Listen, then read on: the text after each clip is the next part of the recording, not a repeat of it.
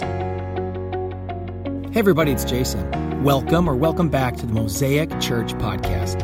At the end of this podcast, please take a moment to connect with us on social media. It's a great place to learn more and to see what's happening at Mosaic. Most importantly, hope the following message encourages and inspires you to take a new step on your faith journey. Enjoy.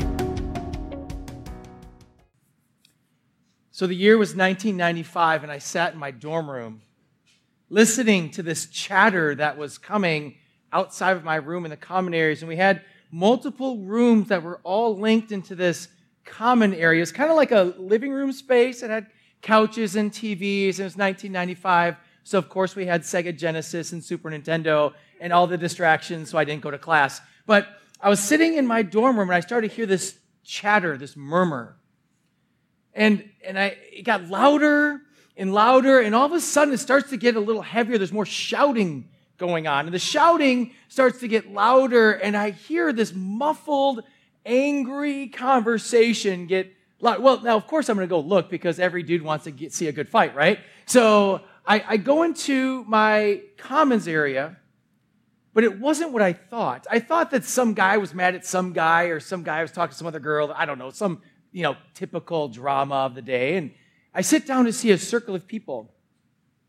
And in this circle of people, they're red faced and angry, and they were debating.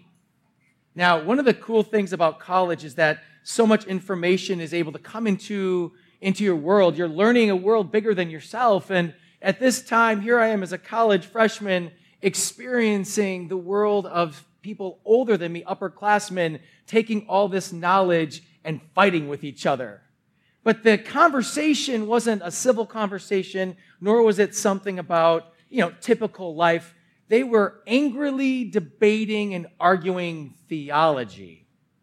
Now, I went to a Christian undergraduate school. Um, I went there originally to be a youth pastor. I took a class, one class. I said, never in a million years am I ever going to do this job. I will never be a pastor. And I left that, and I missed, yeah, yeah, funny now, right?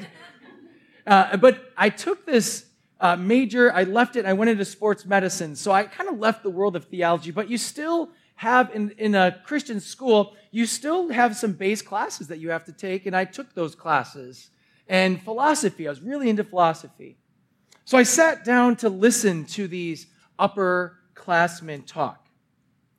There is no way that you can believe that, says one person. To the other person, what do you mean? You're going to tell me that a loving God is going to send everybody to hell. The other guy says, wait, wait, wait, you're telling me that like God has made us all robots so that there's no way, like you have no choice, but God's going to make you go to heaven? And the other one's like, well, what are you saying? Like we have no choice in the matter? And you're telling me that God is just like this angry guy. And they're like, yelling at each other. And I sat down and listened to the first time in my life a theological debate. Now, you can see them on YouTube now, you can go all over the place. But for me, as a freshman in the university, I sat down and I said, Oh my goodness, I never want to be a part of this. Because they weren't talking in a way that could be understood. They were talking and yelling in a way that says, I'm right and you're wrong. There was no listening happening. It was one person's viewpoint versus another person's viewpoint. Now, in today's day and age, all you have to do is turn on CNN, Fox News, just name your thing. Everyone's yelling at everybody. But back in 1995, you didn't see that as much, and you didn't see it in the world of theology. And so my little mind was completely blown to sit here and think, wait a minute, like, isn't God like not supposed to be yelled about? And I was confused. I was so confused at that time, it made me take a step back. Now, the people arguing, mind you, were not sports medicine majors like me or business majors. These were Bible and theology majors. And their purpose of the conversation in that day and time was to be right. So I sat and listened for a while, and I said, I, I can't even take it made me kind of sick in my stomach. It's something inside me says, This doesn't feel right that we're yelling about this. And so I left. Now, fast forward 15 years. 15 years, we're going to fast forward into the year 2000. And now we're moving into a whole different era. 2005, excuse me, do your math correctly, Jason. 2005. So here I am, a youth pastor, uh, taking a mission trip. And so we go on this mission trip. I take this beautiful group of high school students to Mexico. We go to Mexico, and we're in part of this mission group that built homes. And the beautiful part of this was that the pastor of the area chose the homes, and he would love his community, but they didn't have the labor. So we came in and we're building a home. Now, when I say a home, this isn't what you would picture as a home. This was a bunch of high schoolers making a home. Let's just say that. God bless all you high schoolers. I love you. You aren't building my home. But they're building a home. And this home, in its best terms, could be maybe a shed. We're in a rough part of Mexico. And we decided, in all of my infinite wisdom, let's do a mission trip with high school students in the middle of July. So it's 190 degrees out.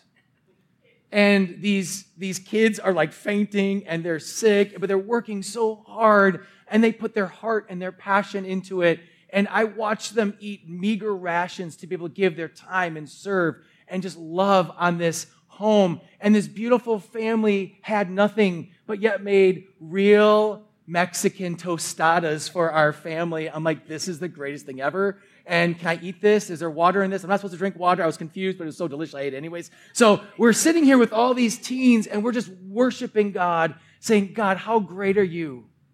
Not that we're here to come save the world, but we can use our hands to make something and offer something. And so we get back, barely made it across the border on time. I messed up with all the time changes. Um, story for a different day, but we get, we run to the, run to the airport. We get on and we set our tracks back to Mitchell International Airport. We land. The kids are just full of vigor and excitement, and we're walking down the pathway, and I saw him standing in the middle of Mitchell Airport, screaming at the top of his lungs, You're all going to go to hell if you don't know Jesus. And so he's yelling, and he's got a sign, and he's everybody who comes by, he's shoving literature into their hands. Like, you don't know the real gospel of Jesus Christ. You have been fed alive what the gospel is. And he's out there just yelling and screaming. And my students are walking by and he's yelling at them and they're like, whatever, dude. And he's going by and he stands in front of me and he says, Do you know Jesus Christ? Said, I think so. I do. He goes, But do you really know him? Do you know the real gospel? I said, Sir, I do. And I'm tired. We were just in Mexico for two weeks building homes in the name of Jesus Christ. And the gospel, as we know it, is that God's grace is upon me as a sinner and I'm forgiven. So, yes, friend, I know him. His response was, No, you don't. He then began to argue and debate me about theology. Well, what's your theology on this? And what do you believe? And just starts arguing. I said, My niceness then came off. If you've ever done a mission trip with 50 high school students, there's only a glimmer for so long, man. I call it my Jesus juice, and my Jesus juice was real thin. At that point, I'm like, dude, either get on my way, I'm gonna Jesus punch you right in the face. I was just so like, that's not that's not Jesus, that's me, right? Like the angry. I said, dude, I'm tired, man. I'm not doing this with you. I love the king. He says, Well, you need to know him. And he shoves some literature into my hand. Whatever, I go on my way. We get back into the car and I'm driving home and I take a look at the literature and literature is just full of angry hate speech. Inside of here are pictures of mutilated babies saying that I'm not doing enough for abortion. Another one over here says, if you don't know these things or believe these things about this, you don't know the truth. I mean, it's just like, what? Sir, do you think that this is the hope of the gospel of Jesus Christ? And I learned at an early age, and I learned at that time is this what we're supposed to be doing? Are we supposed to be sitting in a group of people arguing about doctrine? Now, there's lots of ideas and thoughts, and I'm going to talk about majors and minors. Majors are the big ones that, you know what, I will die on that hill. You tell me Jesus is not the Son of God, I'm going to die on that hill, and that's when I will say incorrect. That's what the scriptures say. But when you take the major doctrines, and you take the minor things like how did creation happen? Was it seven literal days or did it take thousands of years? That is a great question. I have my viewpoint. I've studied it. Everyone's got great ideas. My answer is I don't know. I wasn't there. God created. Okay, can we go to that and focus on the gospel of Jesus Christ? But that's a minor. When is Jesus coming back? Boy, there's lots of views on it. My view is correct. Pastor Nick's is wrong. We don't agree. We don't agree because we read the scriptures. I'm like, oh my goodness, there's some beautiful things here. But I don't know, but Jesus is coming back because that's what the scriptures say. And what I've found in, in my world, and maybe you can relate, that anger doesn't come over the major things, comes over the minor things. We're arguing about these things and causing division amongst ourselves in such a way that the world out there is like, you guys are really bogus. Like, you say you love Jesus, but you don't speak in love. You say that you love this king and that the gospel changes you, but at the same time, I watch news debates, I watch sports debates, which they get really angry in there. And some of those guys are, if you watch sports, like, no, this guy's the best player ever. Like, it's Michael Jordan, don't argue. So, like, you have all these things that are going on here, and you start to say, wait a minute, like, where is this God of love that you guys speak of? Because, in the same way that Jesus was full of grace, he was also full of truth. And the truth that we have, the things that I'm going to sit down and say, brother, I do want to have conversations about is the scriptures. What does the word of God say? The Bible is the authority on that. And sometimes there's things in there that can be interpreted lots of different ways. So then we say, okay, is this a major point or is this a minor point? Now, my friends who are sitting in this dorm room, they weren't arguing if Jesus was the Son of God. They were not arguing if Jesus came from a virgin birth. They were not arguing if Jesus is going to come again someday. They were not arguing if that we have sinned and need a Savior. They weren't arguing about any of that. They're arguing about angrily about side topics. Now, I say this because it should come as no shock to you. All of our social media friends in here, you've seen these debates. You've seen these things on social media in which a person says something simple. Oh man, I love the Lord, and man, I, am just gonna, you know, I'm gonna go to prayer on that. I'll be praying for you. Then the troll enters. Now, trolls, if you don't know who trolls are, are those people who just like to start fights on social media. Prayer, pff, that doesn't work unless you do it this way argument, argument. And then you start scrolling a thread that now becomes 573 people arguing and throwing Bible verses at each other like they're ninja stars. Like Bible verse, Bible verse, Bible verse. And they're like angry and they're fighting and they're throwing stuff to try to get the kill. But Paul actually talks about this in his scripture. He writes a letter to Timothy in 1 Timothy in who's in Ephesus. Now in Ephesus, this place, this city was not a good place. Paul was the original church planter, which I think is fantastic. He church planted. And he sends Timothy to Ephesus. And he's in Ephesus. He's a young pastor. And he's going through a lot at this point. And there's a lot of world against him. And what happens inside of the church, things start getting corrupted by the teachers. The teachers of the church were starting to get corrupted and they started bringing outside thoughts in. And their outside thoughts were causing dissension and arguments. And Paul has this statement guys, you can't do this. What you're doing is causing division among the church, and you've lost your focus on the gospel. So, this is true of our year in the year 2020. One area that people have consistently expressed a reason for disliking the church is the way in which doctrine and belief is taught. Think about that for a second. It's not the truth of the gospel. Have we ever thought the way that we communicate, talk, everything could be the hamper in that? Because in Paul's day, it was happening.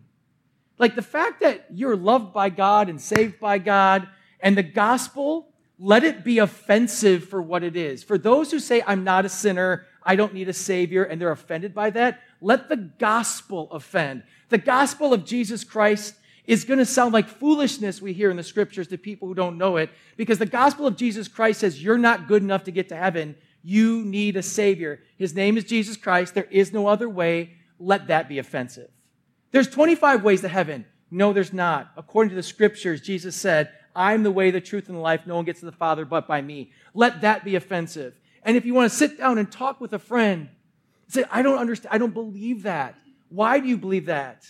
Should we not speak in love because the gospel is a message of love? The gospel itself. If it's offensive, let that be offensive. Let not the way we do it be offensive. But people have been Bible beaten. Now, if you're new to church, this is maybe your first time experiencing, or if you've had some time, let me tell you what Bible beating looks like. Bible beating is using the Bible in a way that's a ninja star. I'm going to use this to attack. I'm going to use this and yell at you. I had a, I had a pastor when I was younger, an associate pastor. I had two different pastors. My, the lead pastor would speak like, oh my gosh, I love, I was a, a youth at the time. I could hear the message and I would take little notes or I would goof around with my friend, depend if my mom caught me or not. But I would take notes. Yes, I'm looking at you kids. And I would take notes and listen. I loved when he spoke. The other one is what we used to call a fire and brimstone teacher. Now, there's nothing wrong with passion. Obviously, I get all amped up too, right? But the message that I heard from him, that all I remember, this is all I remember as a 10 year old boy to this day, is him telling me I'm going to hell, pounding the pulpit and his Bible, angrily, red faced. He's all sweaty. He's like, "You're going to hell," and he's like bound. I'm like, "I'm sorry, Lord." And like, I would like ask Jesus in my heart 800 times because no matter what sermon it was, I then thought I was going to hell. Now, it's true if I don't know Jesus Christ. There's truth to his message. But did I hear the gospel of Jesus Christ through what he was saying? And that's what Paul is going to be teaching us about today. So we're going to talk about doctrine as we get into the passage. There's lots of, I've got to kind of give you some background to this before we get into it. Doctrine. Christian doctrine. The word doctrine is basically teaching. It's an attempt to state the message of God, the gospel, and what should happen to people who have faith in God. So when we're talking about doctrine, it's this belief idea and the ability to teach it. And rather than coming from a place of humility and grace, we're going to read a passage where they come from a place of arrogance and anger. Instead of being a messenger, humbly coming, saying, My friends, the king has come. I want you to know who Jesus Christ is. This is who he is. They came from a, a posture of arrogance and haughtiness. And so when we get into this message, it's not new from Timothy and Paul's day to our day. There is a message out there, the gospel of Jesus Christ. And we want to talk more about politics than the gospel. So I'm going to challenge you right now. What are you talking more about in 2020? Corona, politics, or the gospel of Jesus Christ? What's easier to post online? The gospel or Corona and politics? Now, you can talk about politics, that's fine. You can talk about Corona, that's fine. I'm just going to ask you the question as we get into 1 Timothy. What do you find easier to talk about, and what do you talk more about? And at the same time, how do you posture yourself in those conversations? Because Paul says to Timothy, hey, Timothy, your teachers there have gotten off track. Let's bring them back to why we exist as a church. 1 Timothy chapter 1. If you guys have your Bibles, turn there, Bible apps. Um, friends at home, feel free to flip there as well into your scriptures. 1 Timothy chapter 1, verses 3 through 7. Like I said, this is Paul writing to Timothy. He's in Ephesus, and they're working through a serious, uh, serious issue. They're teaching the wrong things about God. So we'll start with verse 3. As I urged you when I went into Macedonia, stay there in Ephesus so that you may command certain people not to teach false doctrines any longer, or to devote themselves to myths and endless genealogies such things promote controversial speculations rather than advancing God's work, which is by faith. The goal of this command is love, which comes from a pure and a good conscience and a sincere faith. Some have departed from these and have turned to meaningless talk. They want to be teachers of the law, but they do not know what they are talking about or what they so confidently affirm. We pick up the passage where Paul's instructing Timothy um, your teachers, start teaching something else. They're going into this thing of myth, uh, of uh, genealogy, and they're going into these myths, and they're starting to combine these into the teaching of the gospel. So these outside things, which are part of their culture and their world, are now starting to come into the message of what's happening inside of the church. And so this false doctrine is any idea that leads to, takes away from, contradicts, or nullifies the doctrine given in God's word. Let me say this again to you. Because even within Christian worlds, we're throwing word, uh, big words around like false teacher, false doctrine. This is what false doctrine is any idea that adds to, takes away from, contradicts, or nullifies the doctrine given in God's word. God's word is the authority. So, an example of a false doctrine. If someone were to teach, you know, Jesus was not born of a virgin birth, uh, that's just some made up story that directly contradicts Matthew chapter 1, verses 18. So, Matthew 1 18 clearly states that Jesus was born of virgin birth. And that's important in the genealogy of Jesus and how he then becomes Savior and therefore the Spirit coming from God. So, if this is not true, that's a major. That's one of the majors. That's directly nullifying something clear in scriptures. So they began teaching things that were not true. They start teaching things that are outside the gospel, outside of what they knew. Now, at their time, they didn't have the scriptures. You guys have no idea how awesome it is that you have a Bible on your phone, let alone in your hands, because you can now go to the Word yourself and you can read these things. They did not have that. The teachings came from the ones who had walked with Jesus. They were the first, the first to see the apostles, then to the next, and now these teachers were teaching the next. So anytime you start to go astray, you understand how important this is. When one person starts to go astray, you start to trickle down a false doctrine. And so holding to the truth of the gospel in which Jesus taught was vital.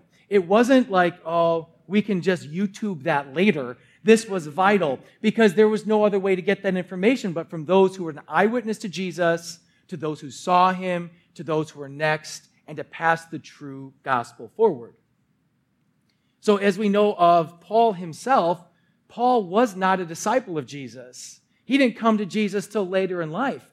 And so he was a Pharisee. So when he transformed and came to Jesus, he relied on the teaching of the apostles. And so he trained with them and learned and heard. And he had, Jesus himself spoke to Paul on a road and said, Why are you persecuting me? So Paul has an interaction with Jesus, transforms his life, learns the, all of this, and now he is an advocate of what he has heard from a direct mouth. And the doctrine of the gospel is so clear. Now they're writing these down during these times, and the letters don't start coming out to 40, 50, 60 plus years after Jesus has passed. But these had been written down while Jesus was there, and these are being, uh, and these, at Paul's writing, are letters that he's writing to the churches he had planted. So we get into this. He says, Listen, don't let it happen. These teachers are going off the side and they're t- teaching and they're focused on myths and genealogies. In the year, our year 2020, myths and genealogies aren't necessarily so much important in our day, in our culture. But let's go back to their time. They were devoting their time and energy into things that were side stories in this context, myths are traditions. They're not things not found in scriptures. They add or they can add into what they're hearing. So these myths are traditions. Now, traditions aren't bad. Traditions for your traditions are good. There could be traditions even within the church world that aren't necessarily bad, right? Should you or should you not wear a suit to church? I will not. However, old school, you wore your Sunday best. So old school my day, you, you can't wear jeans to church. You got to look nice. Wear your Sunday best. Hey, Sunday best is not a bad thing, but it comes from a tradition. And that tradition is based on an idea of like, well, I should offer my best to Jesus and look nice, but also comes from a defunct cultural thing in that that was the gathering time of the community in which you'd show off how much richer you are than everybody else. The culture in which we now see it, as it moved through time, a tradition turned, it actually became more of an arrogance statement. Is it wrong? Absolutely not. You can fine, wear your best. That's fine. But I look and say, I read the Bible, Jesus was homeless. So, mom, can I wear my holy jeans? Because he was holy. She's like, no, go get your slacks on. And we called them slacks in the 80s. That's right. They were tight, they're polyester. I hated them. But it's not wrong. But then you start to say, you can't come to our church unless you wear a suit. You're not welcome to our family unless you do what we say in our traditions. You start to say, wait a minute, we're focusing on the wrong things. You can see how that can really mess stuff up. One of the things that I find fascinating from my day and traditions within the church is Star Wars. If you've heard me speak before, you know I love Star Wars and I'm a geek. And, and Star Wars, in the uniqueness of what this is, we live in a year right now in which Star Wars is just like commonplace. It's all over the place. It's normal. I mean, I think I don't, every Christian around is like, Star Wars, right? You know, like, but let's go back to the year 1983. Back in 1983, my mom was instructed to burn my Star Wars toys. I should not watch the movies. We are heard in the church that it's evil. It's going to turn me away from the gospel of Jesus Christ. It is dark. It's making you believe other things. Yoda isn't real. You're going to believe in not real things. All these different things. And I was a little boy. I'm like, lightsaber. Like, that's all I thought as a little boy is I get to whack things with a laser sword was the coolest thing ever. What happened? Like, is it bad or is it not? Did it detract from the gospel of Jesus Christ? Or was it a story of fantasy? And that tradition had my mom on a place of saying, Do you really know Jesus if you're going to allow that to happen? Now, is it wrong for her to say, I prefer you not to watch Star Wars? No, it's fine. Is it wrong for her to say, Hey, Star Wars, uh, I think, is just a story? Cool. The bigger story is this Did I know the gospel of Jesus Christ? Was I focused on the gospel? Or was I saying, or was the pastor saying, you're not allowed to come because that's happening? So think about this. That's what's happening in this world. These myths are starting, these traditions are starting that's distracting from the gospel. Yeah, I keep saying the gospel because if you're newer or haven't heard us, that is all that we're going to focus on the gospel of the Lord Jesus Christ and his kingdom come, his will be done. The gospel is what saves humanity. And yes, there's other things to talk about. Yes, there's other things to learn. Those things are wonderful. But if we as a church could just focus dead set on the gospel of Jesus Christ and then have conversations about the rest, what would happen to Washington County? What would happen if all of us were so impassioned with the gospel that we would say, no matter what, people have to know love, freedom because of Jesus. The gospel of Jesus Christ saves everybody. And in a response to that, it's not like, oh, thanks. We now have repentance and our lives are transformed. So if my life is transformed by the gospel, I'm no longer the man I was. I'm no longer the man I was yesterday. I'm constantly growing to become more like Christ because that is the gospel of Jesus Christ. He loves us too much just to sit and stay in our same old lame life. He has a new life available for us. And that is what Paul is saying focus. Focus, my friends. Don't get into the side stuff. Focus on the topics that matter. I love this. I mean, just, I don't want to keep harping on this, but the 80s was a weird time for Christianity. I grew up in it, so just deal with me. Does anybody remember when there was a really tough topic discussion if drums should be played in church. You can't have drums in church. Man, drums, like, that's like rock bands and evil people. You can't have drums. And I remember this argument about could there be drums. I remember the church, I grew up, beautiful church, love them, and I was so appreciative of my foundations. But we're on the traditional bend with uh, hymnals, which hymns are great. I love hymns. Um, we read hymns. I didn't understand them as a youth. Don't understand them all now, but they're still good words, right? And so, full of theology. I love them. So I'm reading these hymns and I would sing, and there was one person up there, and the piano was being played with one song. Beautiful tradition, beautiful. But life changed, culture changed. And then as culture changed, we start to say, well, you can't have drums. They would say it's sinful. And I would go to my Bible, I'm like, uh, I think David played on a lot of stuff in the Psalms and say and David danced. Ooh, don't even get me started on dancing if that's evil or not, right?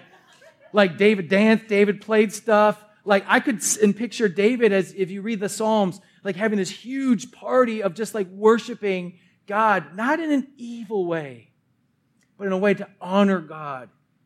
In the year 2020, very few churches don't even have drums anymore.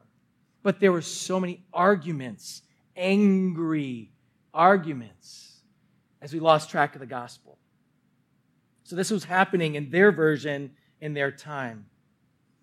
Genealogies, myths and genealogies. Genealogies goes back to the Jewish tradition, and the Jewish people were very, very, very proud of who they were. Who they were and their family was everything. It was your credo, it was your lineage. And they were very proud if they could put their way all the way back to Father Abraham. Father Abraham, as we read in scriptures, is the beginning of when God makes a promise to say, I'm going to create a people that are set apart for me. And so Father Abraham is given this, uh, this oath from God, this covenant that there will be more people than the stars in the sky that will come from your lineage. And so the Jewish people loved that they were able to link their way back to Abraham.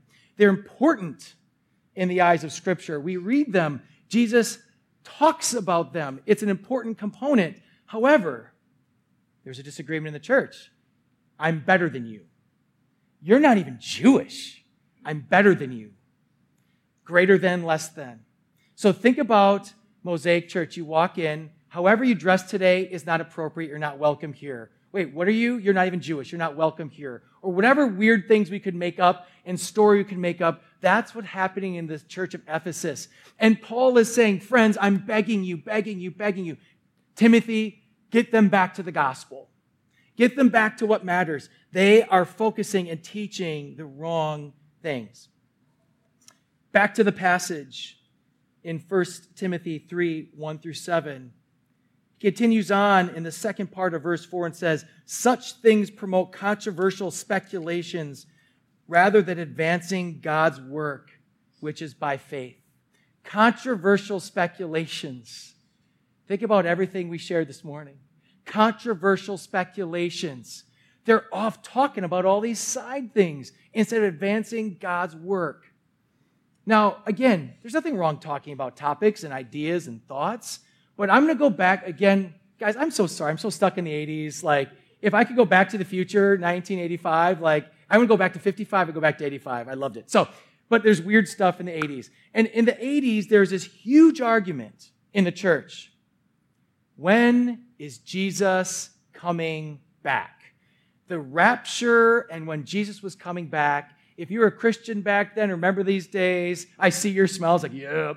I mean, uh, there were so many arguments and angry, angry, angry arguments. He's coming back here. He's coming back here. He's coming back now. All Christians, when Jesus comes back, will have to go through all this torment and seven years of persecution when the you guys like, what are you talking about? Read Revelation. So in the book of Revelation, there's all these stories that are happening. Jesus is coming back. And what I saw as a young child is I saw arguments. I saw speculation. I saw controversy. And I saw more people talking about that than Jesus Christ and the gospel. Now, what does that mean for us today? Today, because we have so much information, because it's at our fingertips, because you can have a thought and tweet it and the whole world can see it immediately, more thoughts, more controversy, and more speculation is being pushed into our world than ever. This is one church in Ephesus, a small church that, that Timothy is in, and he's trying to bring these people together. But if Paul's instructing a church in this village, this little town of Ephesus. Well, it's big, but you know, I'm saying this church in Ephesus. He's saying, guys, don't do it. What is he, what is he saying in 2020? That I have the ability to tweet, state, put anything I want onto the interwebs, and the entire world can hear it instantaneously. It is making people think and believe that Christianity is not real. They're confused. I don't want anything to do with it. We have lost our way in moving forward the work of God, God's work, which is by, as you see, faith. God's work is our ability to sit and say, the gospel so inclines me to advance his teaching, his gospel. we find out as he keeps reading on love. So imagine back into my dorm room. Great thoughts, smart people, way smarter than me. Um, they're sitting there and they're talking and discussing. In this dorm room, I'm sitting here, and as a young man, I'm watching this conversation unfold. And I was turned off, even though I was a Christian. What if they sat there and said, Man, I don't know, these are some good thoughts, but how does this play into Scripture? And they throw, they use Scripture, but how does this play into our advancing the gospel? Because Jesus, when he left the earth, said this I want you to go into all the world and be fantastic theologians that debate with everybody to prove you're right and they're wrong. Until no, that's not the verse. If you're wondering, like, wait a minute, that's not, that's not the scripture. He says this: go and make disciples, teaching them everything that I have taught you. So let's just go into the red letters of the New, of the New Testament. If you want to have a life work, learn the red letters and replicate that into others. Just the red letters. Just the red, just try that. You won't be done by the time you're dead. Just the red letters of Jesus, teaching everything I have taught you. And so we as disciple makers take the truth of the scriptures. We can just do that. But there's more. We have an entire Bible to learn about God. And so when we take what is Jesus saying in the red letters, he says, I have a new way for you. The new way is call on me and you will be saved. And then the story, as we start to bring it all together, brings hope and life. There's no, there's no need to argue. There's no need to be angry. There's no need to focus on side stuff. I can't even get the red letters right, let alone the other stuff. And so when it comes to these beautiful topics of discussion of, of these, you know, these side stories and these different doctrines that are minors, I say, I'd love to nerd out and geek out on them. But maybe I'm wrong. But the gospel of Jesus Christ is clear in the scriptures. I'll die on that hill. And that's what Timothy is saying. There's a, a, a coach in Ole Miss named Hugh Freeze. You guys are into sports or public or into a college football at all. He was publicly caught doing things that were against his faith. A whole bunch of stuff came out, big scandals came out about this coach. And he was a Christian coach, a, a very outspoken Christian coach. And Timothy Thomas writes this about in his article, What Lamar Odom can teach Hugh Freeze. He says this What made his transgressions so vile in the court of public opinion was his outspokenness about being a Christian. He unapologetically invited his players to Sunday worship and was heralded as a hero to many Southern believers. A Christian football coach in the South is not unheard of, but a coach bold enough to speak about the Christian faith, particularly in Mississippi, part of America's Bible Belt, looks untouchable. So a man is professing Christ. He says, You got to come and know the Lord. At the same time, living a life that is so unbelievably foul and undercover that people say, even what he says isn't real. Because Paul, in his passage, as he challenges us here, back to the verse, is that he is doing it in love because the teachers of the law need to actually live out and know what they're teaching. And so you need to know it, but live it. You just can't know, you must live. For us as followers of the Lord Jesus Christ, it's all put together into this package. If the gospel's transformed you, you are a new creature. You're a new creation. You are on this journey of becoming more like Christ. Now, I wish you just like fast forward in time and became like him. That's not how he does it. It's a journey. It's a passage but every day is a focus back into the gospel, back into the hope that we have in our King who died for us. And so if we think that we profess Christ, but at the same time we're living foul, friends, people spot that out and call it out in an instant.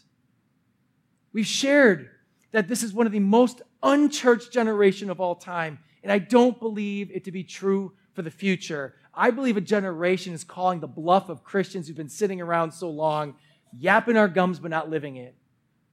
If we want to be the followers and disciples of Jesus Christ, friends, it takes us being transformed into his likeness. The gospel transforms us so that we don't just talk about it, we live it. Living the gospel includes what we post.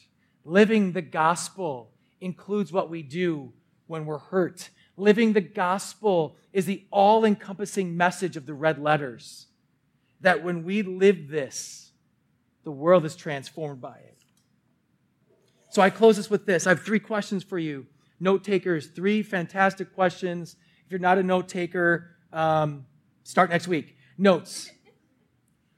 I don't want you to hear this and walk because this whole this whole series, I love Jesus but hate, is a message that's on my heart from friends who said, Jason, I love Jesus but hate blank. I've heard it. My friends have said it to me. Maybe you've had friends who've said it.